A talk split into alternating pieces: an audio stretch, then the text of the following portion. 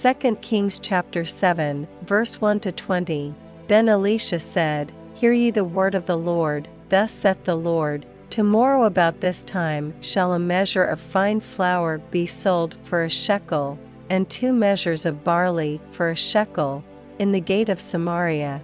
Then a lord on whose hand the king leaned answered the man of God, and said, Behold, if the Lord would make windows in heaven, might this thing be? And he said, Behold, thou shalt see it with thine eyes, but shalt not eat thereof. And there were four leprous men at the entering in of the gate, and they said one to another, Why sit we here until we die?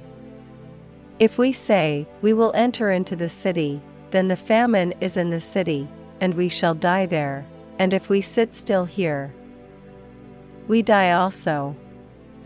Now therefore come, and let us fall unto the host of the Syrians. If they save us alive, we shall live, and if they kill us, we shall but die.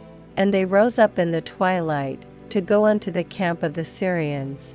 And when they were come to the uttermost part of the camp of Syria, behold, there was no man there.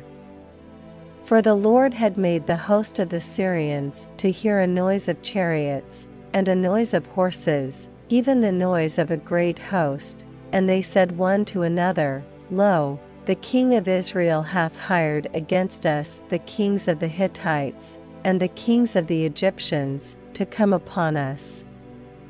Wherefore they arose and fled in the twilight, and left their tents, and their horses, and their asses, even the camp as it was, and fled for their life. And when these lepers came to the uttermost part of the camp, they went into one tent, and did eat and drink, and carried thence silver, and gold, and raiment, and went and hid it, and came again, and entered into another tent, and carried thence also, and went and hid it.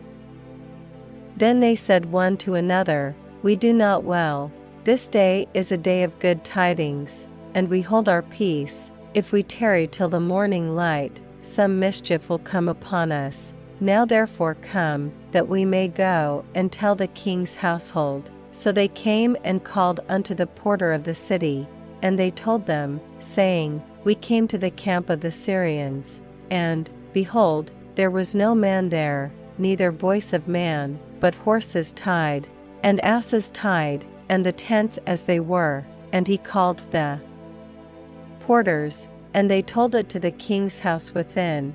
And the king arose in the night, and said unto his servants, I will now shew you what the Syrians have done to us. They know that we be hungry. Therefore are they gone out of the camp to hide themselves in the field, saying, When they come out of the city, we shall catch them alive, and get into the city.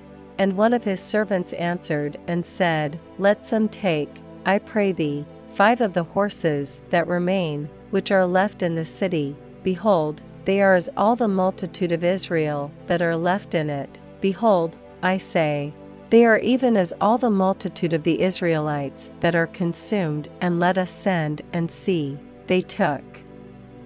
Therefore, two chariot horses, and the king sent after the host of the Syrians, saying, Go and see.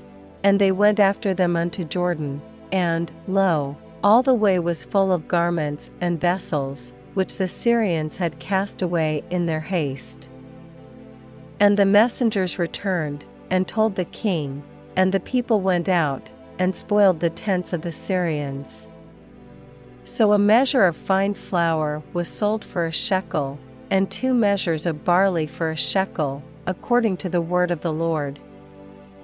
And the king appointed the Lord on whose hand he leaned to have the charge of the gate, and the people trode upon him in the gate, and he died, as the man of God had said, who spake when the king came down to him. And it came to pass as the man of God had spoken to the king, saying, Two measures of barley for a shekel, and a measure of fine flour for a shekel, shall be tomorrow about this time in the gate of Samaria.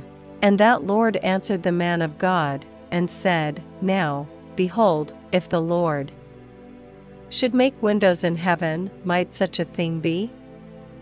And he said, Behold, thou shalt see it with thine eyes, but shalt not eat thereof. And so it fell out unto him. For the people trode upon him in the gate, and he died.